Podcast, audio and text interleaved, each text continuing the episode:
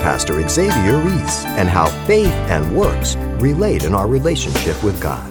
Faith without works is dead. Now, mere profession of faith does not mean that I possess saving faith. There are a lot of people I run into that say a lot of things, but I don't see anything. Many will say to me in that day, the Lord says, Lord, Lord. Then I will say to them, I never knew you. Not everyone who says to me, Lord, Lord, shall enter the kingdom of God. That's a heavy statement.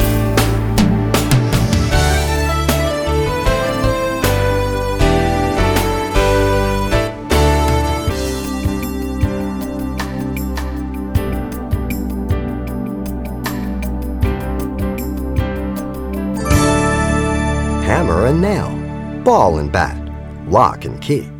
There are various pairings of objects that make more sense together than separate. But one particular pairing we find in Scripture too often gives rise to a bit of confusion, and that is faith and works. And so today, Pastor Xavier clarifies the simple truths we see taught by both the apostles James and Paul, offering better understanding of how word and deed become one truth. This morning, we want to look at the topic of faith and works as James presents it to us in this section. Some have mistaken the teachings of James as opposing or contradicting the teachings of Paul in Romans and Galatians. They have interpreted to be that Paul is teaching faith apart from works, and that James is teaching faith by works. But any careful reader of the epistles of James, Galatians, and Romans will clearly see that Paul is talking from a different perspective. Paul is saying to those who do not know Christ that in order to be saved, you need nothing but faith in the work of Jesus Christ. James is talking about those who have already come to faith by the work of Christ, and now they are responsible to yield to the work that God desires to do in their lives. They are not opposed to each other, they do not contradict each other, but they complement one another. Martin Luther was such a man who thought that the epistle of James was really opposing Paul and he called it the Epistle of Straw. Nothing good doctrine wise, but he was wrong. Now, I can understand why uh, Martin Luther would come to that conclusion because he was breaking out of the Catholic Church and he was dead tired of the dead orthodoxy and ritual of works. Some of you have been to other countries, Latin America, South America, Mexico then you have confronted Catholicism in the max. You don't see it in the United States, where people are put under heavy burdens of works to afflict their bodies, to sacrifice, to do all kinds of things to merit salvation, to pay for those who have died so they get out of so called purgatory. And Martin Luther would have nothing to do with works. And so I can understand him, though he's wrong. But there is no excuse for any person to think that Paul and James are in opposition. Not if you're a careful student of the Word of God.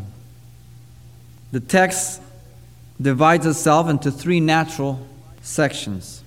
In verses 14 through 17, you have faith without works. In verses 18 through 20, you have faith separate from works. And in verse 21 to 26, you have faith and works. These are the arguments that James presents to clarify any misunderstanding about faith and works. Let's take each section at a time, and we'll come to a conclusive decision by the Spirit of God. What does it profit, my brethren, if someone says he has faith but does not have works? Can faith save him? If a brother or sister is naked and destitute of daily food, and one of you say to them, Depart in peace, be warmed and filled, but you do not give them the things which are needed for the body, what does it profit? Thus also, faith by itself, if it does not have works, is dead. And so, in this opening section, James deals with faith without works. Notice the opening argument is this If someone says he has faith but does not have works, verse 14. It isn't something that James is teaching, it is something that somebody is saying. Something that somebody is saying that doesn't line up with Scripture. And so he's correcting a wrong statement.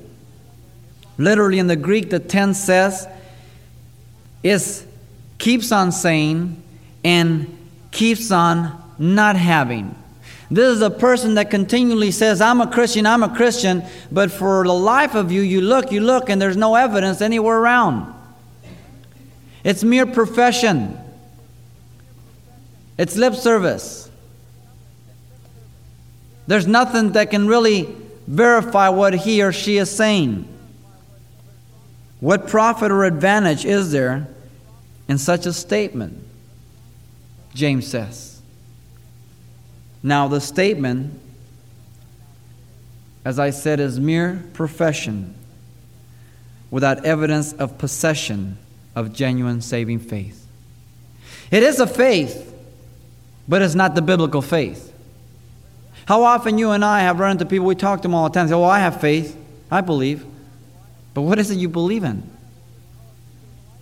God hasn't just called us to say, Well, I believe, I have faith. Faith has an object. What is the object of your faith? But secondly, the question, Can faith save him? gives emphasis to the kind of faith in verse 14 that doesn't have works, not being genuine faith. It's can this kind of faith save a man? Now, is he talking about being saved? No. He addresses them, brethren. They're already saved. He is saying if this kind of faith that only professes, can it save a man? Is he truly saved? Before he gives us the answer, he wants the readers to come to the conclusion all on their own by the obvious reasoning through Scripture. And so the illustration in verse 15 and 16 a brother or sister is naked, they're destitute of daily food. And one of you say to them, Depart in peace, be warm and fill, but you don't give them the things that are needed for the body. We can all identify with that. First, the need is of the most basic things of life clothes and food. They're not asking for luxury, they're not asking for something that is out of the norm, they're asking for something that is basic and necessary for life. The reference to naked does not mean that the individual has no clothes, but it means that they are ill clothes. Their clothes are tattered, torn, smelly, dirty. They're destitute. Secondly, the response is mere lip service. As a professor of faith, and I'm not talking about a professor in the university, mere lip service. We've all run into it. Depart in peace, be warmed and filled, but you don't give to them the things that are needed for the body. You see, anything that is mere professing without any action is no good at all.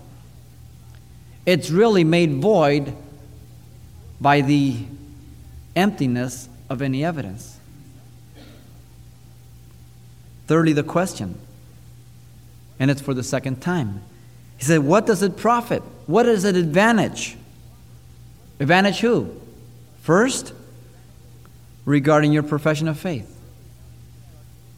If you really don't meet that need, then what does it do to your profession of faith?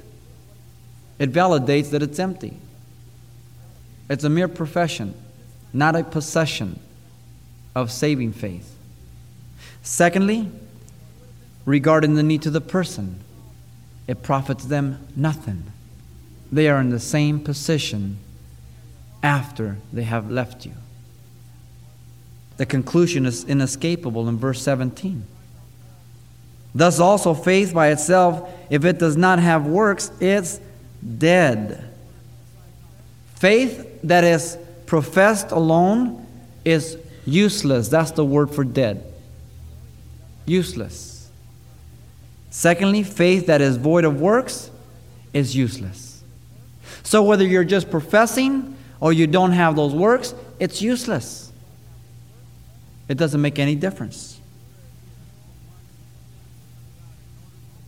One day, a man was wheeling a wheelbarrow across Niagara Falls on a tightrope. Crowds cheering him on. Oh, yeah. He got to the other side and he looked down and he said to the young man, Do you believe I can do that all over again? The guy says, Yeah. He says, Get in the wheelbarrow. the man declined. He was a professor, not a possessor. There's a big difference between saying and doing, a great difference. Faith without works is dead. Now, mere profession of faith does not mean that I possess saving faith. There are a lot of people I run into that say a lot of things, but I don't see anything. And so, to me, that's evidence that perhaps they're not even born again. Now, isn't it tragic that you can be coming to church every Sunday, the Bible studies, everything else, and yet you're not born again? You're merely professing? That's a danger. Many will say to me in that day, the Lord says, Lord, Lord. Then I will say to them, I never knew you. I never knew you. Not everyone who says to me, Lord, Lord, shall enter the kingdom of God. That's a heavy statement. He said, Lord, we cast out demons. We did this, we did that. He says, I never knew you.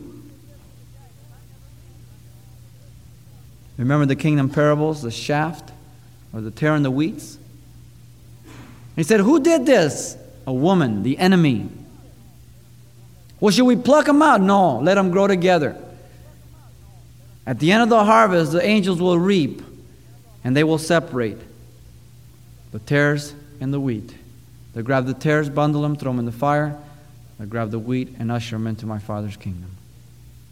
Heavy. I wonder how many people are not born again in here this morning. And yet you come to church, you go to studies. Faith that is void of works towards those in need is useless. It profits neither the one who professes nor the one who is requesting. As a matter of fact, it's one big lie. Turn over a couple of books to 1 John, chapter 3. The brother John is real good about this. It's one of the, uh, one of the tests of, of whether you're really born again. There's a doctrinal test, there's a social test that he gives through 1 John, and there's a moral test. And here in chapter 3 of 1 John, Verse 17 and 18 says, But whoever has this world's goods and sees his brother in need and shut up his heart from him, how does the love of God abide in him? My little children, let us not love in word or in tongue, but in deed and in truth. Mark that well. When word and deed become one, that becomes truth. When word is separated from deed, it's a lie. Now, we equally have to be aware that there is a lot of people who try to fleece believers. So use wisdom. Lord says that I'm to meet the needs as He brings them to me and as I see Him and He prompts my heart, not to meet people's wants. That's what I keep telling my children when they want something. There's a big difference. Now, what are some of the things you and I profess to believe in and have faith in, and yet works have not followed in? Are you involved in serving? If not, then you're a professor. Are you consistent in attending studies? If not, then you're merely professing. Are you supporting the work financially? If not, then you're a mere professor. Do you read the Bible daily? Do you meditate upon the Word day and night? No one's an exception. There's only saints and ain'ts.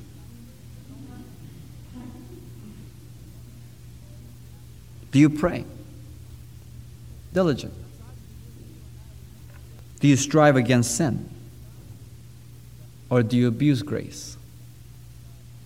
John Calvin said, Knowledge of God can no more connect a man with God than sight of the sun carry him to heaven.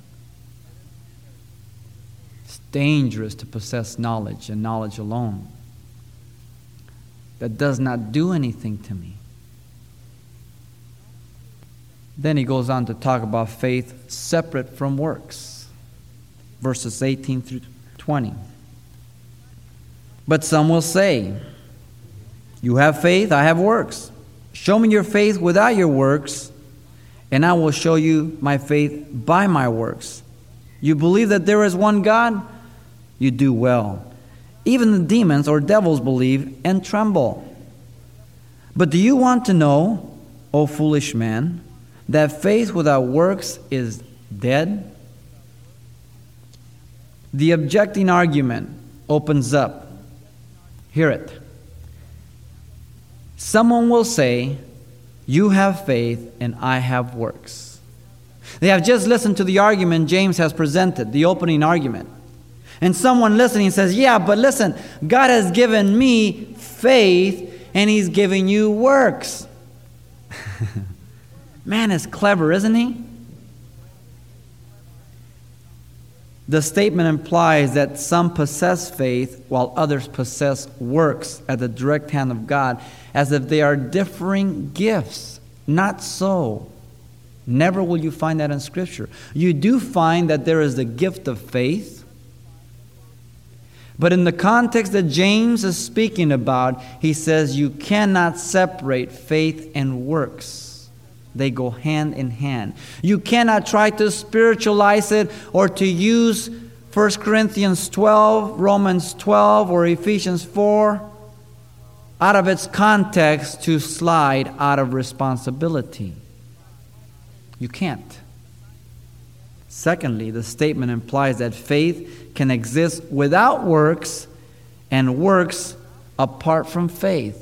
Both are non biblical. Faith cannot exist without works.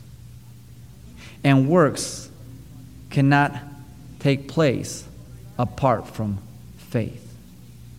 And so, what he's contrasting here is the two faiths faith of one who professes and faith that saves the one possesses. There's the contrast. Now, the rebuttal to the argument is shown to us in the very same verse, 18. Show me your faith without your works, and I will show you my faith by my works. Now, there's no punctuation in, in, in, the manuscripts, and so some people get confused here. But in verse 18, it's better to take it, but someone will say, a person who's just heard James, and they say, You have faith, I have works. And then James responds and says, Show me your faith without your works, and I will show you my faith by my works. And so there's two people speaking there.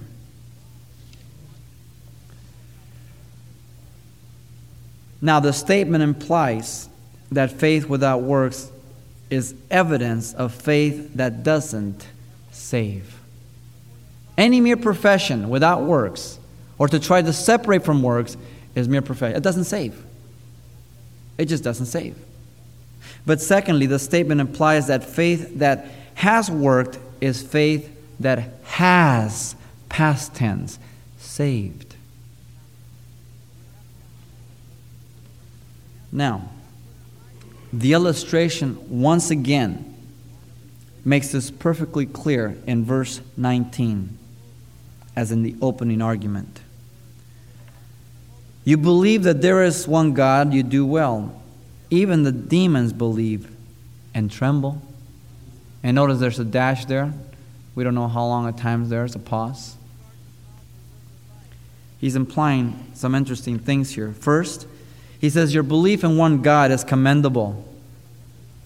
To every Jew, the Shema of Israel, Deuteronomy 6 4, the Lord our God is one. They all profess that. Common ground. You could not deviate. He says, You believe in one God, that's great.